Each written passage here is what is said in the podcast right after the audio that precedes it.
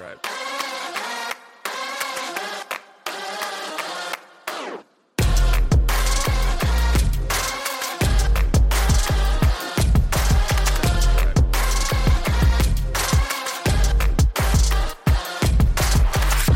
Pressbox Banter is the Daily Iowans weekly sports podcast. This week's edition features Brandee Britt, a 2015 graduate of the University of Iowa's School of Journalism and Mass Communications and the Director of Social Media and Digital Strategy for UI Athletics. She shares how Hawkeye Athletics go about promoting teams of all sizes and how she's been sounding the alarm for women's basketball years before Caitlin Clark. Welcome back to another edition of Press Box Banter. This is Colin Votsmeyer, the assistant sports editor, and Mr. Getting Evicted. I will not be getting, getting evicted because I just paid my me- paid my rent. And my name is Matt. I'm the pregame editor. And I'm Kenna. I'm the sports editor. We are recording this on Tuesday, October 31st. It is Halloween. And I think we should uh, maybe, just maybe, get the elephant out of the room. Um, Hawkeye fans woke up yesterday. They knocked on Kirk Ferentz's door. They said trick or treat, and um, what they got was the quote unquote firing of Brian Ferentz by the end of the season. I guess that would be the official way to put it. Um, Brian Ferentz is going to finish out this year through the bowl um, in January, I would assume. Um, and then he is technically out the door, most likely out the door, according to athletic director Beth Goetz. Yeah, Monday there were rumors swirling about him resigning effective immediately, but that eventually turned into by I think it was like two two in the afternoon of that day, um, October 30th. Um, there was an email statement um, from Beth Goetz um, saying yes, Brian Ferentz will not be with the Hawkeyes next year. He will stay with them as the offensive coordinator through this current season and the bowl game, but next year he will be gone and yeah, um, it set off. There were some. He had the celebrations on X. Everyone was. Fans were relieved to say the least, but I mean, at the same time, there were some who were more concerned and even agitated about the timing of this all. And in my in my opinion, from what I've seen, I just feel that the only reason um, that email was even sent from Beth Goetz is that this information was leaked and that there were the rumors swirling around. I think if the if those rumors never get out, Iowa holds off and says and announces about Brian after the last regular season game, before the bowl game. Um, yeah, I just think it, it um, they made the right PR move in this situation by putting that email out rather than letting those rumors those rumors keep persisting and boiling up. Yeah, I agree with that. Um, I mean, as it is, I mean, this whole season, Brian's 25 point per game, you know, thing in his contract has been a distraction. I mean, Iowa's offense is just bad, and it's been a laughing stock, like nationally, this whole year. So I don't really think this coming out and saying that Brian's gone at the end of the season is really any more of a distraction than there already was. And I think maybe fans now knowing that Brian will be gone at the end of the season, maybe it'll stop the chance of fire Brian at games and stuff like that because they have that clarity that he will be gone. And I think that's what Beth kind of said in the statement um, for why she kind of did it now. But I also think that it came out now because it was leaked and they couldn't just let I mean, I think it would have been worse if they would have just waited until the end of the season when everyone already knew that something was going to happen. Um, what was I, the sentiment in the press conference? Well, they they both they both really didn't say much. It was very. They both, as in Beth and Beth Kirk. and Kirk. So Kirk was up at the podium and he talked for about thirty minutes, and then Beth, she didn't go up to the podium. They just decided that it would be better for everyone to just crowd around her, which was I'm Yeah, not was, was I not comfortable. was a little weird. Yeah. Fire the But- security officer. Beth talked for like five minutes, and a lot of it was um, I'm not going to go into any of the details about like the timeline of the decision. Someone asked if, you know, the Minnesota game and that offensive performance was like the deal breaker and kind of went into this decision. Um, she didn't answer that. She didn't clarify when when this all was decided and like when the conversations took place and what was said in those conversations. She just said, um, she literally said, we just looked at what was right in front of us, which is obviously a terrible offense that is ranked last in the country. And she didn't say that, but you know, I added that in there. But um, she said, looking at what's right in front of us, and we decided that would be best for short and long term of the program. And honestly, I I agree with the decision. I can completely understand why some people are upset that it was announced mid-season. Totally understand that. Um, but whether it was during the mid-season or after the season, I think getting rid of Brian is the right decision. Um, and honestly, I mean, some people don't think this. This is just my opinion. I honestly think Kirk's not gonna be here next year. Um, This is the end of Kirk Ferentz. that's that's what I think, but I, I could be completely wrong. But Beth also said f- like the next OC that would be Kirk's job, and so that would be Kirk's job to find the next OC. And I'm like, well, Kirk, I feel like Kirk would just pick someone that's already on staff, like Jon Budmayr, to be the OC. And next year, if that happens, absolutely nothing would change. I don't think anything is going to change until Kirk Ferentz is gone, because you know it's not. It's it's overall it's his program, it's his offense um, at the end of the day. And it's just his old traditional style of football that Iowa has always ran. But like, this is the last year of the Big Ten West, um, which is the worst conference in college football right now. Um, and six and two looks nice, but it has nothing to do with how the offense has been.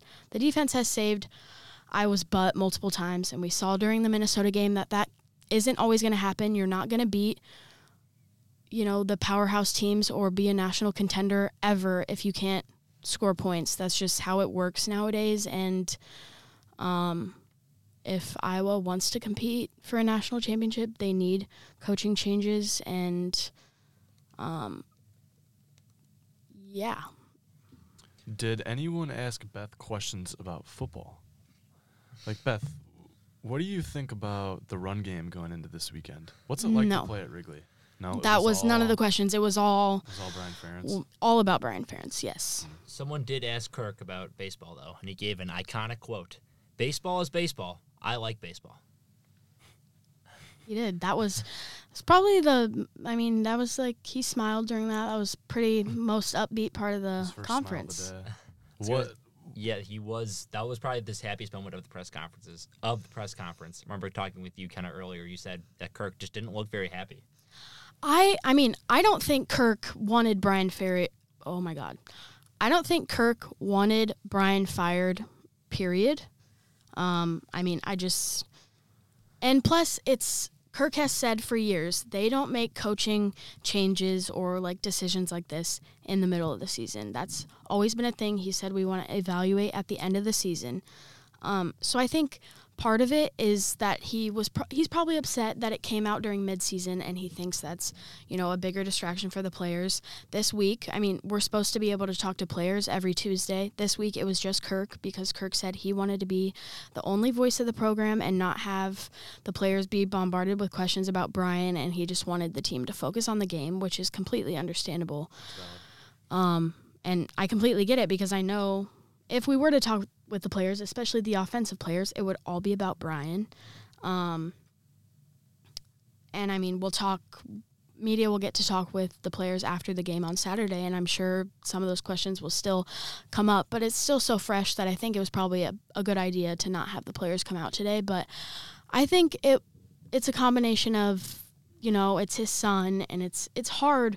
Just I mean, he said it's hard for any coach, you know, to let go, but like especially with like with your son, you have a special kind of different relationship with them and i think anyone would kind of be upset no matter what circumstances it happened under if like your son was fired or let go. I mean I, i'm sure they enjoy coaching together just because it's like a good dad son relationship. Um, but also i think he's probably a little upset just that it happened in the middle of the season because he's always said he likes to evaluate things at the end of the season Might I add Godfather Part 1? Uh, Michael Michael Corleone said to Tom, "It's not personal. It's just business." Insert insert clip. insert clip in podcast. That's one way to put it, Colin. Um, Hey, Al Pacino said it himself. Yeah. I just think, yeah, uh, based off um, what Ken was saying, yeah, I feel like just Kirk, things aren't going his way in this past year. Um, you know, he didn't want someone let go mid-season. It happened. You know, he he um, Cade McNamara. yeah, a lot of things haven't gone his way this season. Um, some of which, most of which, he can't control. But I feel like the one thing he sort of could control was maybe Brian being on staff. But you know, nepotism laws in Iowa work so that um, Beth, the right, the athletic director, is technically Brian's boss and not Yes. Kirk. Right? Yes, Brian reports directly to Beth, and when Gary Barta was here, Brian reported directly to Gary Barta because, yeah, he can't report directly to Ferentz because it's his dad. Um, what was I gonna say? Can we talk about how ballsy of a move this is of Beth Goetz? That's actually what I was gonna say. Okay. Um, I okay. First, I want to bring up um, an Instagram story post by Drake Kulik, who was a former fullback at Iowa. He is wa- on the podcast of the Washed Up Walk-Ons, which is Tyler Kluver, Drake Kulik, and Kevin Ward was on there for a while. It was three football players. They were walk-ons here at Iowa. They've, I mean, Drake especially. He was a fullback, so he was coached by Brian, and he he really likes Brian, which I understand. He was his coach, so obviously they have a different relationship. He really likes him. He posted something on his Instagram story um, calling Beth a coward and saying that having it being announced midseason was BS, which I understand why people would think being announced midseason is a bad thing. But I think calling her a coward, like she is the farthest thing from a coward. You are, I mean, Gary Barta, this is something Gary Barta, he was the AD for how long? Something that he never had the balls to do. And Beth comes in here as an interim. She hasn't even got the job yet. And she, you know, she told the longest tenured head coach in FBS, I'm getting rid of your son. Like, that is f- the farthest thing from a coward. Take That, the interim tag off. I, I agree. Yeah, someone did ask her about that if she was going to be the full time AD. Obviously, sh- it wasn't her place to answer, but yeah, she she kept it simple though. She said, like, I'm not quoting exactly, but paraphrasing, but I'm trying to do what's in the best interest of the Iowa football team, and I think everyone can see what she did. That was in the best interest. Yeah, and I know when President Wilson had an exclusive interview with the DI and she was asked about Beth, and she said when she hired Beth as interim, she told her, like, don't think about the interim tag, just do your job as an athletic director would. And that's what she's done. And I mean, honestly, I think, I think, I mean, I think that she will be the next AD.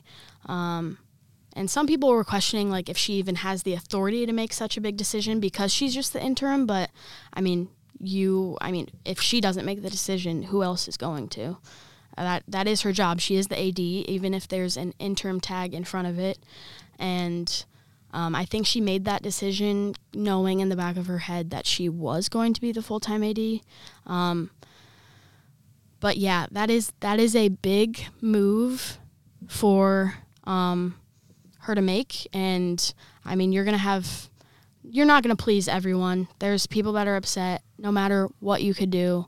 Um, but I think at the end of the day, it was the right decision to get rid of Brian. And I don't think it was just her choice. I mean, she had to have a ton of pressure from donors too, who pay so much money to Iowa football and, you know, keep the program afloat with their donations. And I mean, you just, the fan base, I would say the majority of the fan base does not like Brian. And, you know, I don't really, but I mean, I don't even think that it's really conforming to the pressure because those people, whatever, Drake also said mob mentality, that she's conforming to the mob mentality. I think the mob um, is anyone with a set of eyes that can see that the Iowa offense is terrible and that something needs to change. Yep. I'm gonna let me give you my Beth Goetz take, and it has nothing to do with football. You're saying "oh boy," but it's actually a positive thing. Okay, okay. Um, has anyone ever told you you look like Candace's boyfriend from Phineas and Ferb? What? yes or no? Wait, me? Yeah, What, this is not about Beth Goetz I know all. this is a tangent. Stop. Yes or no? No. Okay. what's what's the guy's name? Jeremy. He doesn't wear glasses. What are you going off about? If I pulled up a picture, you would look like him. no, Pull up the picture. no. Go ahead. Beth He's Goetz an can wait. Animated person. So are you. Matt is wearing the blue on. Matt is wearing the blue on blue today. We told him not Oh, to no. last time. Yeah, that's you. no, That's it was not. That's you. This is That is you. Put glasses this on is him. The what s- second of three weeks of been personally attacked. That's not What is personal going on? attack. That's It's not offensive. What is it? The hair? I wear a hat. It just it was kind of it was it was like hanging out and it was a little like oh. curling to the side. I was like Jeremy from Phineas and Ferb. It's a good show. Okay, it is a good show. It's not like a it's show not a personal diss. Do you not want to look like him? What's wrong with it? I don't him? know. I What's just wrong with never him? have gotten that before. I'm just kind of taken aback. Is there something wrong with him? I n- no. Is there something wrong with? I don't know. I don't know. Mm-hmm. I don't stop. No, mm-hmm. oh, that, Mm-hmm. mm-hmm. Found a hair's not picture. even that I, blonde. His hair is like highlighter yellow. Well, that's because is- he's an animated character. You They're you even pull up the wearing color navy in palette and this. you pick a color. it's not like we can draw like little strands of hair on them. all right. Anyways, Anywho, Go on, go on, go on. my, about my Beth Beth Goetz Go on. take is we are in like the era of college sports where you need someone who's gonna interact with the the fans, someone who's directly in communication with the fans. And if you go to like the women's basketball exhibition, um, for example, she was down like talking to people she knew, out in like the crowd talking to fans. And that's another point is we're also in the era, especially at Iowa, in which women's athletics are on twice as much of um, I don't know, a, a platform, I guess, twice as much of a platform as they have been recently. And so to to not have someone like her who a engages with the fans as much as she does and b is a woman who experiences some of the things that these student athletes also experience it would be foolish not to put her in in that position and if she's got the guts to make the decision on behalf of the football team the biggest moneymaker in terms of athletics in the state of iowa you know i, I just think it's a no-brainer so right. And then, I mean, you can like Brian, like whether you are a former player and you love Brian or you're a fan and you like Brian and you don't want him fired. Um, you know, you can also realize the offense is bad and something needs to change. Um, both of those things can be true. And anyway, I feel if he's even if he's not at Iowa, Brian's still going to get a job somewhere. I mean, as an, as the offensive line coach at Iowa, the Iowa's offensive line was at its best. He'll get a job somewhere, whether that be in the NFL, another D one school. your local he will find work. fedex store Oh, wow. Okay. Um, no, but looking back, I mean, Brian was an awesome O line coach, and looking back, I think it would have been best if he would have stayed the O line coach.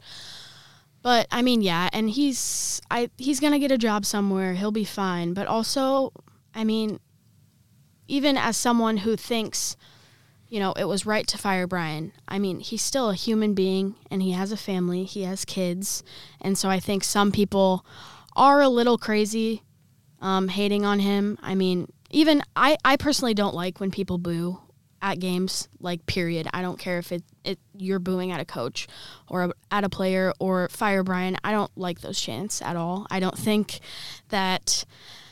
I mean, I think you're at the game. You're supposed to be fans. You cheer for the positives. I get if you don't like a play call or whatever, but I just I've never been a fan of booing a team, especially because you know the coaches out aren't out there on the field playing the game, and so when you're booing, it's it's the players that you're that you're really booing and that are feeling like feeling the wrath of the fans because they're the ones that are out there and sometimes it's not always the that the play call was bad it's that the players didn't execute the play call well and that's why it was a shot play but anyways um but like you kind of you have to feel bad for Brian just because um you know I mean it sucks for anyone to go out that way but like there was a time where Brian did a lot of he's done a lot of great things for Iowa and the Iowa football team and um,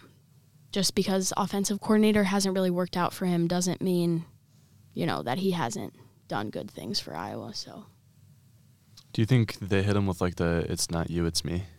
They hit him with something like that.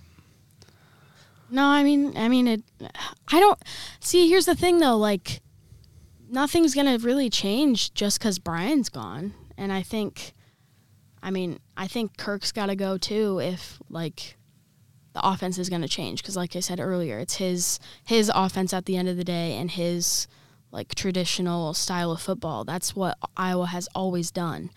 Um, and yeah and i know they've, they've had success doing that.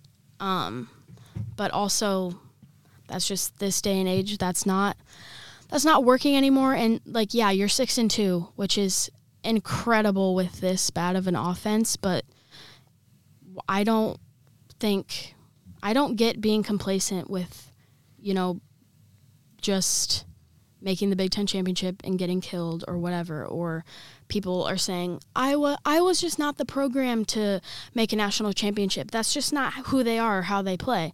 Well, why wouldn't a team try and change to be better and you know be in contention for a national title and we have to score points. The defense is not going to get us to a natty. Um, and especially with Oregon, Washington, you got all these teams coming in next year um, scoring 10 points. I mean, we scored zero against Penn State, and that was the best team we've played all year. So, I mean, we just can't compete with the powerhouses. And I don't think, I don't, even if we're six and two, like our offense is still bad. Even if we're winning, you can realize that the offense needs to change.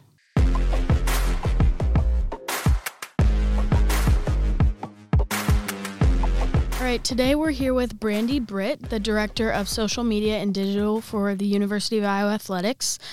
Um, she's been in the position for two years, but has worked in social media and digital for 12 years, including four years when she was a student here at Iowa. And we're super happy to have you on, Brandee. Yeah, thanks for having me. Excited to be here. Okay, so first, um, I guess just tell the audience kind of what your day to day life looks like and what you exactly do in your position because it is so new.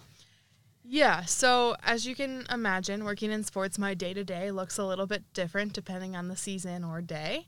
Um, so I would say overall, I'm working on strategy. So we never, like I said, this position didn't exist before two years ago.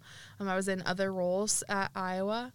Um, so when I came in, I started my role and I was like, what is going to be our purpose on social? What what is our goal? What is our mission? And so setting those things, and then um, that stuff stays the same, but the way we achieve that looks a lot different depending on what's trending, what's new, what's out there. Um, so um, adjusting to that, and then I think really at its base, what we're trying to do on social at the University of Iowa is to build a connection with our fans, our donors, our student athletes, prospective student athletes, but to build to build um, um, a connection with our fans and our student athletes, and to make our fans or our audiences feel like they're a part of it and connected to it. Um, so at its base, that's what I'm trying to do every day. Yeah, and do you have, I mean, what, I guess I'll go back to when you were a student intern. What did you do as a student intern, and what was kind of like the first sport that you were in charge of? Yeah. Um, so I was hired in athletic communications as an intern. Um, Steve Roe hired me. He was the former director, um, and um, I it was you know through a friend of a friend, classic connection, that I got involved and got into that. Um, but I started out working f- for ten hours a week, and I was doing um, coverage for the cross country and track and field teams. So I would do their weekly releases, do any media relations stuff, like set up interviews, things like that. And then I remember back then, like starting social accounts or taking over accounts from like parents who had been running them at the time because social just wasn't. It was obviously around. I'm not that old, but in 2011, it wasn't as um, important or prominent in the college setting. So taking those over. And so I would handle all the communications, the outward facing communications revolving the track and field and cross country teams. And then by my second semester, my freshman year, I was working the full 20 hours a student could work. And then um, by my senior year of college, I, I just kind of worked my way up. Um, I was working with men's basketball with Matt Weitzel at the time. I was his secondary. And then um, by my senior year, I was traveling with their softball team and being their primary contact. So that really set me up to get a full time job upon graduation. Yeah, and you, I mean, you're a big part of the women's basketball team. And I'm interested, you know, to hear how the coverage has changed from like before Caitlin was here to now and how you kind of navigate um, social media with such a big star on the team. Yeah. So, um, as you can imagine, our followers have skyrocketed in the last last few years, and so um, I've been working with the women's basketball team team since 2016. That's in three somewhat different roles, but um, first was communications. I was doing I was their full time communications person. Second was like marketing, social, and then now I'm still their social person. So, but that whole time I was still doing social media. And so I would say my goals were still the same back then as they are now. My goal is to connect our fans to our student athletes and coaches. And so now I just have a bigger audience to do so. So I was telling this story in a couple classes last week that I was visiting. 2016, we had a senior on the team, and her name was Ally Disterhoft. You guys remember Ally Disterhoft at all? Yeah. Okay. Um, it's okay that you don't. From Iowa. It's so, okay, uh, yeah. So she was she was a West High grad, and she had always dreamed of being a Hawkeye, and um, she did that. She um, she was literally on the 2004 team poster as a child. She was like dreaming big. That was the concept of the poster back then. We still have it. Very cool. Well, she came in and she broke the school's um, all-time scoring record. So she became the all-time leading scorer, scored the most points in Iowa women's basketball history in 2016. There are 3,227 3,277 people at that game. So you can see that's that's not that long ago. That's 2016. okay. And then enter Megan Gustafson. You guys know Megan Gustafson? cool. Good. That means I'm doing my job right. Okay. um, the 2019 National Player of the Year. Um, people were really attached to Megan, and you could start to see like people want interested in women's basketball, right? Because of Megan and um, the connection that she had. And she was so authentic. She just didn't know she was that good, you know? So I think, I still think she's that way. She's playing the WNBA. She doesn't know how good she is. Um, and so I was covering Megan and I was running a National Player of the Year campaign. And um, you could see the momentum building for women's basketball. But at her jersey retirement the year after she graduated, there were 13,420 fans in Carver-Hawkeye Arena for her jersey retirement. At the time, that's the second most fans um, in the Bluder era, right? Now, fast forward to October 15th, there were 55,464 people in Kinnick Stadium to watch women's basketball. And so I think that magnitude shows you what we're dealing with and, and Caitlin Clark, but also a program that people feel connected to. And so, um, yeah, Caitlin brings a lot of stardom. She's transcendent and she's poised for the moment. I think she's built for the moment, truly. She gets it. Um, but it's, again, at its base, I just want people to feel connected to Caitlin Clark, and I want people to feel connected with Coach Bluder and Kate Martin and Gabby Marshall and Hannah Stuelke, and the list goes on and on. Um, because it, the team is more than than Caitlin Clark, right? It's it's the Iowa women's basketball team, and I think people are coming and they're viewing it to watch Caitlin, but they're staying to watch the team, and that's something I'm proud of. What were the emotions like for you during crossover at Kinnick? Just because you've been there from when there wasn't a lot of fans to now. Yeah, great question. Um, I cried a lot that day, to be honest with you. um, just all good, all good tears. Um, I think if you would have asked me 12 years ago when I saw a picture of crossover at Kinnick that that, that would be 55,000 people watching women's basketball, I'd been like, no, that, that couldn't have happened, right? That couldn't have happened. And so, as a woman in a male dominated field, I am so proud of what our women's team has been able to accomplish. And I'm proud of like Iowa fans for hopping fully on board because it's not about one player can bring can shine a lot of light on the whole team and that's what's happening. Caitlin's light shines on the whole team and then that makes now a whole sport rise. And that is so powerful and so I just was so grateful and just giddy and like seeing the look on Coach Bluder's face when she took the field is something I'll never forget because she's worked her whole life in the state of Iowa coaching women's basketball and to just like have it be built up to that moment is so surreal. Were you there this morning when Lisa walked in in the Barbie costume? What do you What do you know about that? Um, so it was actually um, this is yesterday morning, but we kind of Okay. faked it. Okay, Okay. Um, because they have practice at 8 a.m. on Tuesday, so it just was like too early to get all done up in a Barbie costume, really. um, but I got a text uh, from Jan Jensen, our associate head coach, and she's like, "Hey." Quick change up. Bluder's gonna dress up for Halloween today, so we know it's coming. She dresses up every year. She's so funny, but I didn't know she was gonna be Barbie. Um, I couldn't be there. I was at a meeting, but I got sent the video like immediately, and I just, oh gosh, it's so funny. Just her like persona walking in kills me. So, yeah. Then what are some other, you know, creative social media posts you've seen from Iowa while you've been here? Post specifically, um, I think what we've been able to do on the men's basketball account the last couple years has been good. Um, I feel like we kind of shifted that a little bit from um, like a more stat focused page to now it's more creative content. I'm really proud of our video full time video person Matt. He kind of ideated and executed those um, like player get to knows of all of our freshmen um, and newcomers, and they're going to be a big part of this team. So it's really important for us to like these are who these people are. Here's Brock Harding. Here's Owen Freeman. You know, um, telling people about them. So I like those types of things. I really enjoy um, when you can show the personality. One of my favorite photos ever that I've ever posted.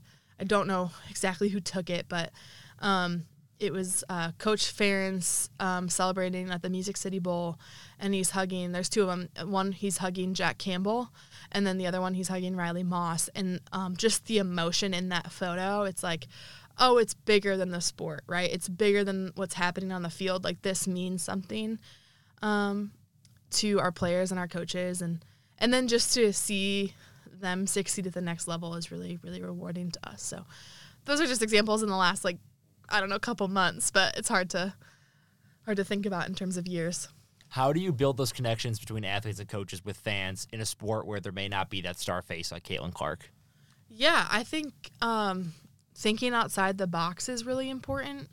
Um, so more than just covering the game, like my game day might be the time where I have the most views on our page, right, or the most eyeballs on it. But knowing um, the off season is a really good time to build connection and and dig a little bit deeper and finding out um, who's on that team and what's important to them, or did an athlete go somewhere for the summer and participate in an internship? And how did that impact them? And i think the key is um, the relationships that i build with them myself um, are both with both our student athletes and coaches. I think um, and again it's not just me. I don't post on every account right myself but um, our our external unit um, which is made up of marketing communications video photo graphic design um, all of us together, if we can create genuine connections with our student athletes and coaches, then that means our content is going to be more authentic, right? Because I know who they are,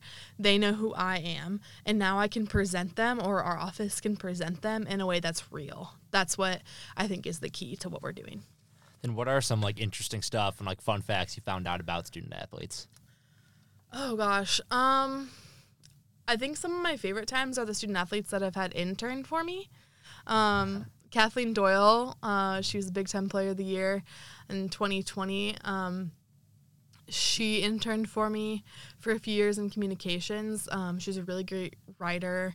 Um, she's a really creative mind, so I really enjoyed that.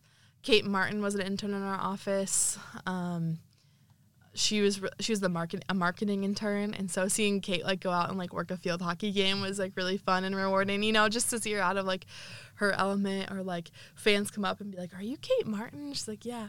um, so that was fun. Um, we've had other uh, like other student athletes um, do that as well. I think one of my favorite things is when a student athlete has a dog and they're like, "Can I bring them to the photo shoot?" And I'm like, "Yes, absolutely! like, please bring them to the photo shoot. Um, I want to see a dog." The wrestlers have a snake. Um, that wasn't as fun for me to see at the photo shoot.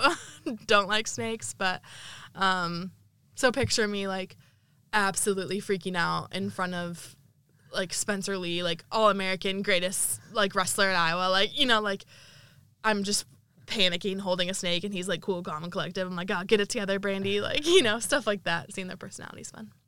So I understand there's a documentary coming out on the women's basketball team. Can you tell us as much as you can about that? Yeah, and I can tell you about it today because we're gonna tease it today. But um, um, but yeah, it is. Um, it's I think right now it's like 55, 05, 50 minutes long. Um, and it's just an inside, in-depth look at the season. And so we go through some early games, some um, mid-season games. One that sticks out is like at Ohio State. They were undefeated at the time. We went there, got the win there. Um, what I think really stands out about this documentary is the access that we have on the team. Um, so, like Coach Bluder, I think, again, all relationships that we've built with myself, our photographer, our videographer, have just built those connections. And so um, they trust us. It's like when Zach's recording in the locker room, it's like, yep, it's going to be okay. So, um, some really cool, like, pregame moments. There's like a little pregame film before the South Carolina game that showed there's post game locker room footage after the LSU loss. Like, um, very behind the scenes. Like, I think you'll feel really connected to the team. And our idea was, like, obviously to capture and kind of make this like the last, like, the last bow that we're going to tie on last season. And it's coming out before their first official game, right?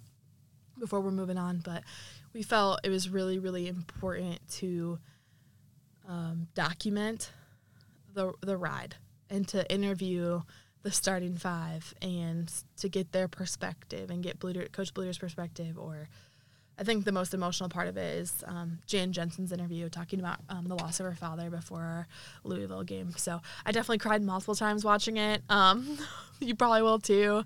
Um, yeah, I'm. And shout out to our video producer Zach, who spent all summer quite literally all summer working on this. Um, and our other video staffers, Dalton Conrad is our director of video, and um, Caleb Saunders has done the graphics for it all. So just a really big collaborative effort um, to do this. So really how did proud of that it. How did that come through with the Big Ten Network? I know they they picked it up to show it, right? Um. So no. So not yet. Okay. Um. We will send it to Big Ten, and our hope is that they will put it on air. Okay. Um. But yeah. Um. We'll see. I, I think it's it's pretty good. So I would I would expect it to be. Um, so like, did you guys before last season plan to do this documentary, or when they started, you know, when you realized the season was going to be special, that's when you kind of realized you should put it put one together? Yeah, I think before the season, uh, Zach was like, I want to make like a last dance type of documentary, you know? And he's like, we have Caitlin Clark on our team. Like, what other time to do that? Uh, what better time to do that? And so there was always like a thought in mind, but I wouldn't say the end product was in mind. It was just, it was just like, we're to cover the best we can. And that's, that's a shout out to Zach, right? Like, I'm thinking in the moment for social media a lot of times, and I'm like, oh, get me that post game reaction right now. I want that locker room celebration right now. And Zach had the forethought to be like, I'm gonna get in the locker room before the game and get the pregame speech, and then I'm gonna get the post game speech, and then I'm gonna get the game footage. You know what I'm saying? So um, he's a really good storyteller. I think that's his strong suit, and so I think he had a lot of. Um, he's why this is happening, quite honestly. Um, and again, the connection that he's built. So um, kind of both, right? Like we thought we'd want to do something special with it. We'd want to tell the story, but I don't think we could have pictured the ending or being at the final four. And not that we didn't think the team could get there, but just like, gosh, what a whirlwind experience that was. So I know, um, like the the premise of your job is to promote uh, the the benefits and the positives of Iowa athletics, and so when things do get controversial within the athletics department, how do you kind of mitigate that? Yeah, I mean, my job is to tell our story, right? And my job is to not. Um, I think the let's let's talk about the Coop the Cooper DeJean like punt, right? Uh, punt return. Like me posting about that in the moment isn't going to do anything positive for our university and that's what i'm trying to do is be positive for our university right like the media is going to pick that up the fans are going to be talking about it nothing i i'm to put out is to like it's like people aren't going to not talk about it because i didn't post about it right? It's going to be posted about. So um, i think just having the wherewithal of like when to jump on things when not to um, and i have a lot of trust. Like there's not people that like people don't stand over me and be like post this post don't post that right? Like these are because i've built relationships those are what i like lean on. And so when i'm deciding what to post and what not to post it's like well what's the benefit? What's the positive? What's the negatives? Weighing the outcomes. And a lot of times in social you're doing that on the fly right? Like is this going to be a good thing? Is it going to be a bad thing? What do i do? You know so i'm not saying that we get it right all the time um, we're humans but yeah, I think again, really, I think my job goes back to relationships 99.9% of the time. Um, there's logic in it, but like it's knowing the people involved and who you're who you're talking about and how it's going to affect them positively or negatively. So, is there ever like any uh, or uh, ever a moment where you're thinking about posting something and you decide not to because it's going to have some sort of negative repercussion? Like, how often does that happen? Yeah, I mean a lot. I think uh, thinking about how to phrase things. Um, I will say like our fan base has a tendency to be negative at times. Granted, I'm gonna say that with I think the positive severely outweighs the negative. I really, really do in our in terms of our fan base. Sometimes just just when I'm in the comments, the negative seems to speak louder to me, right? So you see it more. But there are things like I'm not gonna I'm gonna phrase things a certain way because that's gonna be better for the delivery. It's all it's PR at the end of the day, right? I'm grateful for my start in communications because I think it gave me that framework for what I do. Um so yeah, I think you have to make decisions on the fly all the time. And there are times where it's like I'm a fan at the end of the day, right? Like I I, came to school here, I never left. I, worked in athletics the whole time. I want our teams to win so badly, and when we don't, it's like God, it's like crushing. Like it, you know. But I know that like whatever I'm feeling, it's ten times worse, maybe hundred times worse for our student athletes, coaches, all that. And so putting myself in that mindset. Sometimes I would like to have like a burner account and say what I want, like you know, to our fans. But um, I just think uh, it's really an unforgiving business. Um, college athletics and our student athletes and coaches are put under immense pressure all the time, and so I want to protect them, but I know that I can't in all situations. But that being said, I'm going to do everything I can to paint them in the best light possible because I think they've earned that, you know? So, do you ever feel that kind of pressure nowadays where it's like 50 years ago, it would have been a newspaper and word of mouth that's connecting the fans to the sport, and now it's social media. It's exactly mm-hmm. what you're doing. Do you ever feel that kind of pressure to keep the positive light going the other way and keep the fans coming in? Yeah, I think there is pressure, but I also think that's what an opportunity, you know, and um, that is what keeps you going, and that's what keeps you excited every day. Is coming in and being like, I can like put Iowa's like best foot forward today. Granted, I understand that I'm just a human being and I'm a flawed human being, and I'm not always going to make the right mistakes. I think the toughest part about working in social media and I think this kind of goes for all of our external office, communications, marketing, all that stuff. You could always be doing more.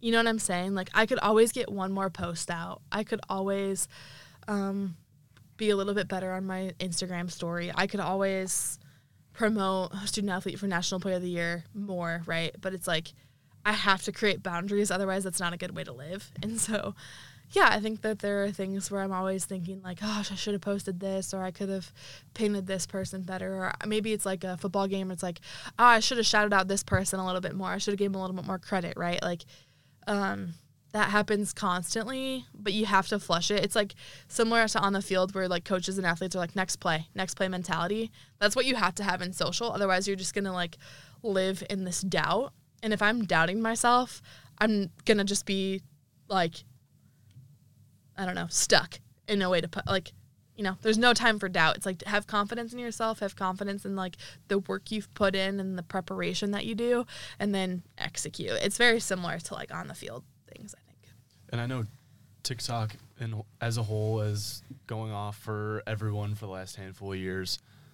Iowa athletics football had the account, is what I understand, and it's no more. Um, I guess what what do you what do you like about TikTok? How how would you see TikTok as a whole benefiting the program, even if considering political circumstances, um, there can't be an account? Yeah, so we had a main athletics channel. Okay. Um, I think it was like uh, Iowa Hawkeyes official or something was the handle. Um, it was really starting to pop off. Was really proud of the stuff we were doing on there, and then our government said we could ha- we couldn't have it anymore, so we had to like. It's still a, like an ac- a live account, it's just not active, is what I would say. So you could search it, but it's not it's not active. Um, there is like um, an account right now that's called the official football account. It's not the official football account that PSA like it's not ours. Um, people are stealing our account. Um, so take that for what you will. But um, I think TikTok, um, its algorithm is like nothing I've ever seen. the fact that I can have TikTok and you three could have TikTok in this room and we could be watching it for an hour and not see a single one of the same video is crazy, right? And so um, I just respect that algorithm so much because it's just so catered to me and it feels like it's like you're so connected to the app because it's so personally made for you and your algorithm. So I think that's really cool and like the future in a lot of ways, right?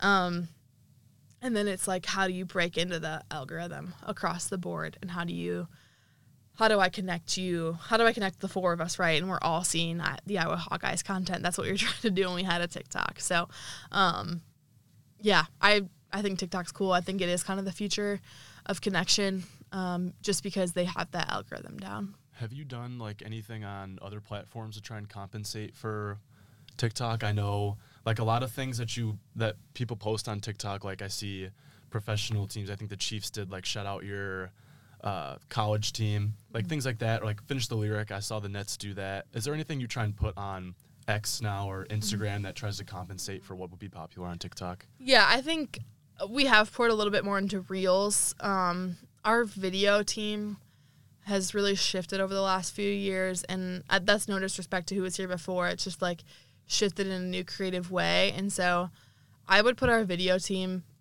uh, on par with the best in the country in terms of college college athletics. So, um, and now we have a team that's like really committed to doing what's best on social practices. So like making a nine by sixteen video that looks good on a reel.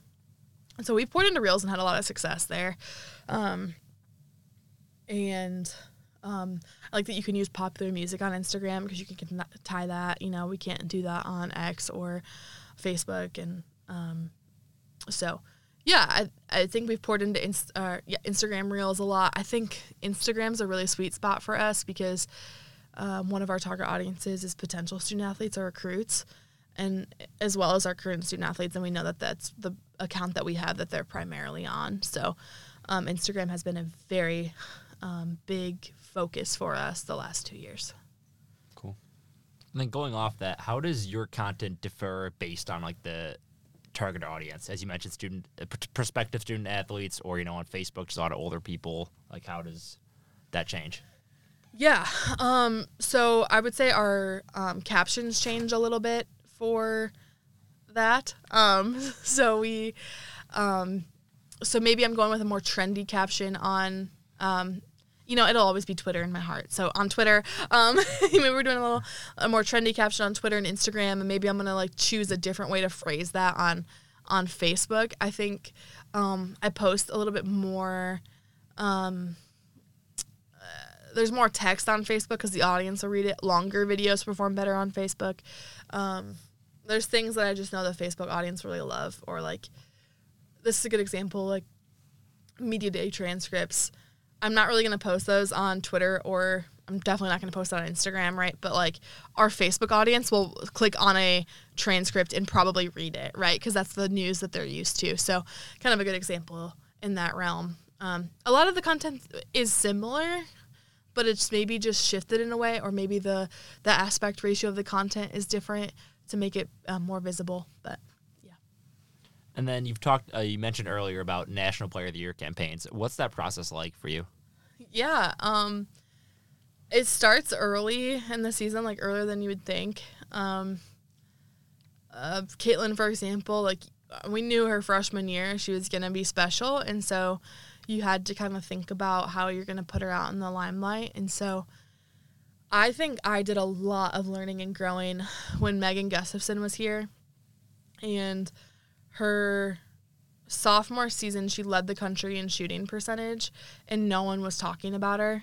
And it was like, okay, that's an issue. How do I change that? And so I think we rely on local media a lot. Like the DI is always there. I appreciate that. Like at every game, covering every sport that we have, like that is so valuable.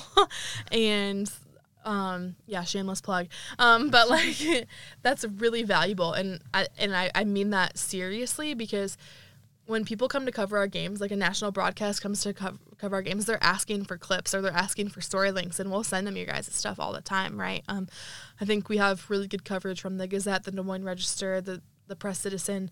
Um far and away i think our local media coverage is the best in the big ten specifically speaking for women's basketball, like we have way more coverage than any other Big Ten school I've seen. And so, um, but I think that goes for all sports. So I think like it starts locally, like our local reporters writing about how good Megan Gustafson is and how transcendent she was, and like giving them um, the information they needed to start writing it helps. And then once it's in your local media and it's in that beat every day of the week, then it can go to our national audiences and you can kind of build on that. And then for social, I realized I had to get a bit cocky. Like you like if you're confident, you have to be confident, right? So it's like I remember posting things like um is she the national player of the year? Yeah, and then like posting like the stats, like just like this is undisputable, right? Um, and then it felt like again, no one was listening her junior year, and I couldn't get people on board. And then there was, you know a basketball player named Sabrina Ionescu, and who's pretty darn good, and so she was going up against Megan, and I was like, gosh, like how am I supposed to compete with Oregon, who has like you know this like big market and um, it felt like no one was paying attention to Iowa. So I'd call national media and be like, "Hey, have you heard of Megan Gustafson?" Or um, I remember um, Jay Bilas was like um, plugging his top women's basketball players that year, and Megan wasn't on it. And I'd be like, I'd email ESPN and be like, "Hey, I'd urge you to consider Megan Gustafson next time," and just be like confident in that. Um, so I think that's where it started, and then the, the connections I built on Megan's tour have only helped me for Caitlin's, right? Um, so it's like now I have the contacts, I have the people that I need to help, and then our communications person, his name's Bailey. He's been really good at building those connections too, and so calling the right people, knowing, giving our the voters for those awards the right information, um, and then obviously good social numbers do wonders. So um, making sure we're putting the best content out there possible. So right now you have Caitlin Clark. Before that, you had Keegan Murray. Before him, you had Luka Garza. Before him, you had Megan Gustafson. Relatively, who do you think is coming after Caitlin Clark in any sport? Oh gosh. That's a good question. Um, I'd keep my eye on Han- Hannah Stuelke. I think she's really incredible. Um, um, I'm really excited about our men's basketball team this season. I feel like um, they're a bit under the radar and they don't have that star player like like uh, to the news. Like it's like who's gonna be the star, right? They have a lot of good pieces, but who's gonna be the star? So I don't know. I don't know who's gonna emerge out of that, but I know that I was at their game last night and I was really, really. There was a lineup and it was all freshmen and a sophomore out there, and they were playing really good and really fun basketball to watch. So I'm excited for a good like um, team basketball that they can produce. Um, I, I would watch out for our field hockey team. I think they're pretty great, um, year in year out. Um, I don't, yeah, that's a hard question. I, but I would I'd keep my eye on some of those. Um, and then I mean, we have this guy named Cooper DeJean on our football team, and I think he's pretty incredible. So, um, Cooper for Heisman, I guess. Have there been no thoughts about Tory Taylor for Heisman? Yeah, that's true. Is I mean, thing? obviously, yeah. it's kind of funny. I think no other place in the country could I post about the punter and it go off like it does here in Tory Taylor or when the starting lineups are announced and it's like the biggest cheer in the crowd. um, um, yeah, Tory Ta- Taylor is a man of the people for sure. And then going back, and you've mentioned this a lot while we've been talking to you, but you said building those connections between athletes and, with athletes and coaches are the most important. How do you do that?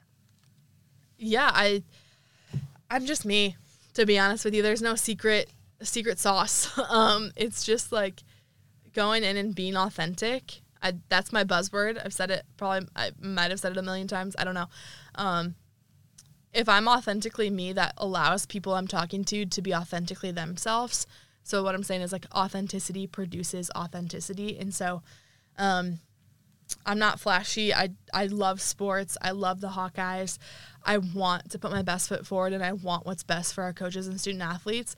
That's what they should know and see from me when they when they meet me. And so I try to preach that to all of our student interns like you're good like you're good enough on your own. Like you are in this position, you're uniquely positioned for where you're at. So um yeah, I really think it's just authenticity. Um, I was gonna ask like about you know how the national media um, is so into like Iowa women's basketball right now because of Caitlin Clark, and like um, I don't know if it was you that told me this, but like there was so many like national media, um, you know, outlets that wanted to come to Iowa women's basketball, and like you had to deny a lot. I mean, what just what's that like right now? Yeah, I mean, crossover at Kinnick, you only have so many baseline spots, right? Like, you'd only have so many spots. Every women's basketball game this season is sold out. That means our media crew is like pretty full. Um, again, that Bailey deals a lot with that. Bailey Turner, um, he does a great job with it. Um, it's yeah, it's a lot of you gotta you gotta pick and choose, and you gotta be fair. And um, I think we we definitely value our local reporters so the people who are covering our team every day should like for sure get a seat right um, and then balancing that with your espns your cbs's your um, you know whatever out- outlet it is um, you got to balance it for sure. Um, yeah so it, what a what a unique and great position to be in where you're like i don't have enough seats today or i have a seat in press row but i don't have a baseline seat for you to shoot type thing. So also i think a big part of our job in external relations is helping um, facilitate that. So um, a lot of times we'll send content to espn to you know bt whatever it is like we'll pass along content we're happy to do that because it's just the growth of our program so um, yeah i think we've it's a media is like something that we're constantly feeding and then they're feeding us it's a mutually beneficial relationship for sure And speaking of ESPN, did they ever get back to you when you talked to them about Megan Gustafson? Yeah, I got an email back, and they're like, "Yeah, we understand that." Um, the the answer is always like, um, "These are the people that everyone's talking about," and my response was like, "Well, people should be talking about Megan Gustafson," you know. Um, yeah, you just got to be confident. It's like out of your comfort zone, right? I don't like to stir the pot, like you know, but it's like, for me, if I'm gonna. I won't stand up for myself a lot of the times, but I'll sure as heck stand up for someone else, and I'll go to bat for someone else. Um, so that's kind of what I had to do in that situation, and it is what it is. Yeah, I'm sure ESPN gets back to you now. Yeah, for sure, because they want my content. Yeah, exactly. Okay, well, thanks so much, Brandee, again for coming on. We really appreciate you taking some time to talk with us. yeah, thanks for having me. It's been great. Appreciate what you guys do. Keep it up. All right. Um, then another- another thing from uh, Kirk Ferentz' press conference, obviously all the talk about the future, if he was going to return or not. He was very adamant about just focusing on the next four games that Iowa has on schedule, and the first of those four is Northwestern. I mean, uh, Kirk was complimentary of, of the of the Wildcats, um, especially against in their previous game against Maryland. Um, Northwestern up seven in the fourth quarter. Maryland had the ball at the goal line. Northwestern gets three straight stops at the goal line, forces a field goal, and then takes the ball and drives. Then takes the ball, drives it 77 yards down the field for a field goal to basically put the, put the game away.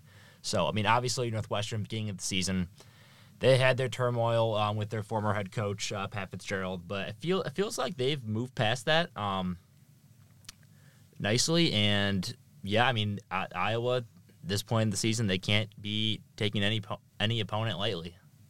Where are we gonna sit for the Northwestern game? Are we gonna be like like can we get like the I want the 2K cam. I don't want What? like What are you the? Wait, no. We're gonna get the 2K cam. Oh no. No, I want the 2K cam. At Wrigley? What is the 2K cam? Yeah, Please you're explain not to me. you're not well versed. I don't play 2K. I'm no, kidding, but for like actual basketball. the way it works, the way it works is like usually you're looking at it from like the the length of the court, so you're behind the um, offense moving forward. You know what I'm saying? So like the the length of the court is this way, the width is this way. You're looking at it from this way, like you're looking down the length. That's the way that Wrigley Field the that's what the way the field looked set up at Northwestern was it was going like the field was almost like going down like the first base first base line. the field set up already? Yeah. Oh, really? Yeah. So wait, it's not just in the it's not in, in the outfield. It's in the infield too. Or where is it? I thought Wait, so. What? Unless I saw this? unless I saw a poor angle. What? Has Northwestern played at Wrig- played at Wrigley before? I have no idea. Look it up. I swear to Figure this out. I saw it on Twitter and it looked like it was going along the first baseline. So you're telling me Like they're gonna close to have- the first baseline. So we're gonna have like Oakland Raiders. We're gonna have dirt on the field. it, it, Please. I think so. You'd ha- you'd have to look it up. I I, I don't know. Um, yeah, it looks like Yeah, see? down the yeah. And they took, like, the dirt out or something. Oh. I wanted the dirt there. Yeah. Come See, on. so uh, you've got to imagine the the press box is right No, over the like the Wrigley Field right- sign. Right like it's Field. like oh, it's yeah, no, directly north. behind home plate. That's where Let me see. in the press box. Yeah, so we're not even getting a 2K cam. We're just getting a yeah, we'll just see. we're just getting an angle. That's kind of brutal. Why would they do that? Hmm. Why wouldn't they rotate it like this?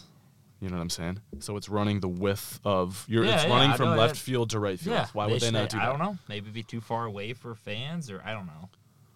Well, I mean, One thing that's weird about all this is that Iowa and Northwestern are going to share a sideline.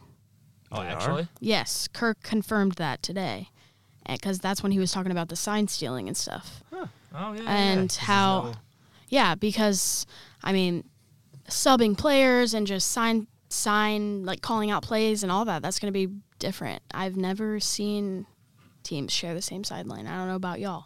Yeah, Connor Stalions can br- blend in pretty easily. Um, I'm He glad- won't he won't need to steal any signs for either of these teams.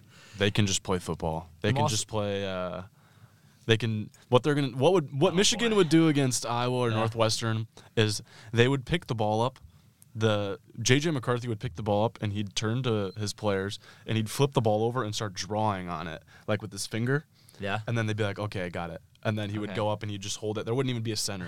He would just hit the ball and then do a three step drop. And they'd know they'd be running like a post and like a five and in like maybe like a curl route. Someone's gonna be running a fly. That's what they need. That's and they would beat Iowa and Northwestern playing that way. Well, if those if these two teams, Iowa and Northwestern, ever find the end zone, thankfully there will be two of them. Because you know, back in the back in the day or in the past uh, with baseball stadiums, sometimes they've only played with one end zone. So the It's offense, I, it's That happened would be so weird. I mean, with Iowa, they could get a pick six. Where where would they go? You know? Yeah, that that just feels wrong. yeah that shouldn't be allowed This is going to be like a home game for Iowa though. Oh yeah, It Yeah, could the, be, the yeah. stands will be clad in black and yellow. I mean, I've been to Northwestern a couple times, and their fans just don't show up. Um, and even though this is, I don't know, maybe a more like a cooler, more historic venue or whatever. I mean, Iowa fans travel really well, so more than guaranteed rate but yeah facts. They, they, go ahead Okay. I'm just saying, for once, actually, with all these Iowa fans at Wrigley Field, there will be real fans at Wrigley Field. Just it's it's great to see, you know, all those Cubs fans out there sitting in the outfield, having a beer, ta- chatting up their friends, not paying attention to the game. You Yeah. know, it's about time we see some change. Yeah, and with Iowa there, it'll be the first. Uh, it won't be the first time that there's been a winning team in in the baseball stadium, which would be rare if they were to go to guaranteed rate, wouldn't it? He doesn't know what to say Crickets. Hey, because at the end of the day, when you pull up the standings, fu- you pull up the you pull up the statistics. standings and they both missed the playoffs. they don't lie. both both missed the playoffs. That's fine. When was your last World Series? 2005. Okay. Okay. That 2000, that 2005 team, I'm going to get on my soapbox here. That 2005 team was the best postseason team of all time. They lost once Wow. in the ALCS. Four straight complete games by pitchers, nine innings, all four straight complete games by pitchers. But they only lost once. They swept the World Series. the greatest postseason team. And they, I actually against the Astros, that World Series, they were never losing at any point during that series. You were like A year old. six months old, so The anniversary of that win was like a few days ago. Don't ruin this for me, please. I could very well ruin Don't- it for you. The White Sox are a poverty franchise. They need to sell guaranteed rate field. They need to tear it down, and they need to relocate the Chicago White Sox. Actually, no. To where? Don't Yeah, even wait, don't- relocate well, them. where? What? Just eradicate the franchise. Demolish with guaranteed rate field. Poverty franchise. we need to move on here. Yeah. All right. About um, Kirk did say today that Deacon Hill is still the number one QB. He said there is a clear one, two, and three. that is asinine. That is, that makes I'm- no Big sense. Word. He I'm- was talking about ball security, One, all press three. conference, and you look at Deacon Hill, three turnovers the last game. How how does that compete? How- Who's the three? Uh, Marco Lainez, he's a true freshman. Who? Who? no. I But- want Cooper DeJean. QB one. How how how bad does Joey Labas have to be? Like I'm I'm being serious right now. I mean, we saw him play against Kentucky. But like I if if Deacon like turns the ball over first quarter, I don't know. I just you practice is different than games because they always said Spencer Petras was awesome in practice. That's not the game. Not the like- game. We talk about practice? we you talking about practice? practice is I mean, you know, the O line apparently does really great in practice and, you know, they've gotten a lot better this season. But practice is not the same as games and you don't know how Joey Labas will perform until you put him in there. And they they just aren't even giving him a shot at all. But how can you judge ball security in practice when Deacon Hill doesn't get touched? It's not like he's getting sacked out no, there. in exactly. practice, Right. And when he has gone out there, he has turned the ball over. So, and that really cost Iowa. That was Mm-hmm. in that was in in Minnesota Twice, territory and Weren't they both in Minnesota? yeah. So, it's just that that stuff that stuff can't happen and I mean, I don't I don't know what what would be the the, you know, thing that would make them make a change. I'm not sure, but I mean, I, I said it before. I said I don't think they're gonna change out Deacon Hill, and that's that's what it looks like right now. Still, they're not gonna change out Deacon Hill. I do think Deacon Hill. Well, I know Deacon Hill can play better than he has. That's for sure. But it's just like you gotta you gotta show that. Otherwise, you know what's what are we doing here? Yeah, the bye week would have been the perfect time to make a change, but I mean, how worse does he have to be for him to make a change? You know, like is it going to take another loss? I would, I would hope not. Like, you know, any is there a chance? You know, like a halftime change? Will that ever happen? That's crazy. We have like uh I'm trying to think. Like two NFL not two NFL teams. Uh who was it? It was Ohio State, right? Who had um Kyle McCord and who's the second string? And they were like duking it name. out all the way up until like the first game. We have that on like a very impoverished level. Between like Joe Labas and Deacon Hill. And we don't have Marvin Harrison Jr. I continue to shout out Marvin Harrison Jr. He's a dog, and he he gave Wisconsin a good a good run, which is which I love to see. I'll never I'll never shout Wisconsin out. So Northwestern Uh, has the 13th. Is, is like second to last in the Big Ten in rushing defense. So if anything, this is the chance. You know, Kaleb Kaleb Johnson, Jaziun Patterson, Leshon Williams have a day. We don't. I don't want to see White. 0.4 rushing yards per attempt again. That's pathetic. Gosh, this game is going to be brutal. I thought Minnesota was bad. This one might be worse. Hey, maybe Harry No. Caray, uh, the uh, the hologram of Harry Caray can you can take me out to the ball game at the end of the third quarter. Have some fun. I will not be participating in that. Actually, Harry Caray was was with the White Sox. Actually, fun fact. Um, All right, score Is predictions. he, d- is he done yapping over here? All right, Jeremy? s- you score- There's 104 days.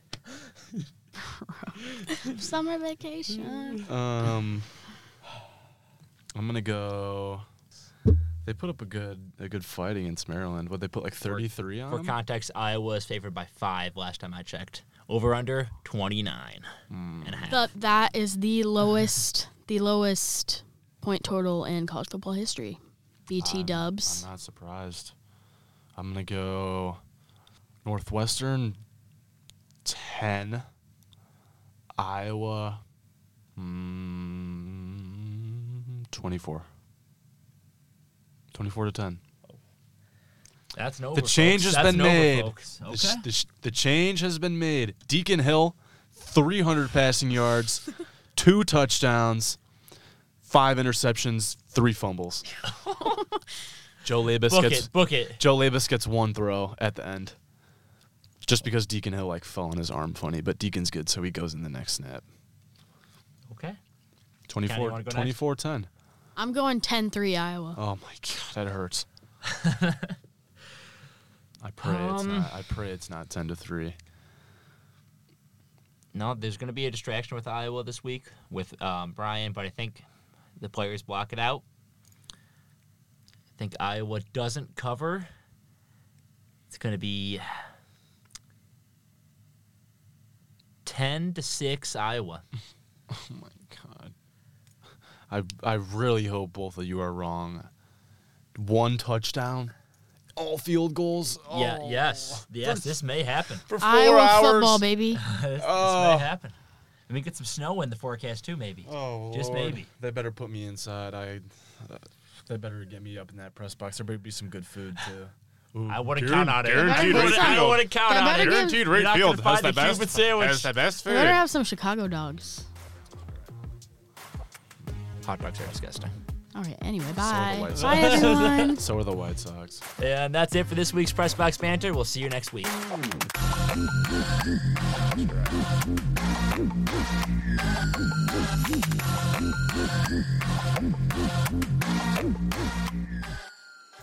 Thanks for listening to this week's episode of Pressbox Banter.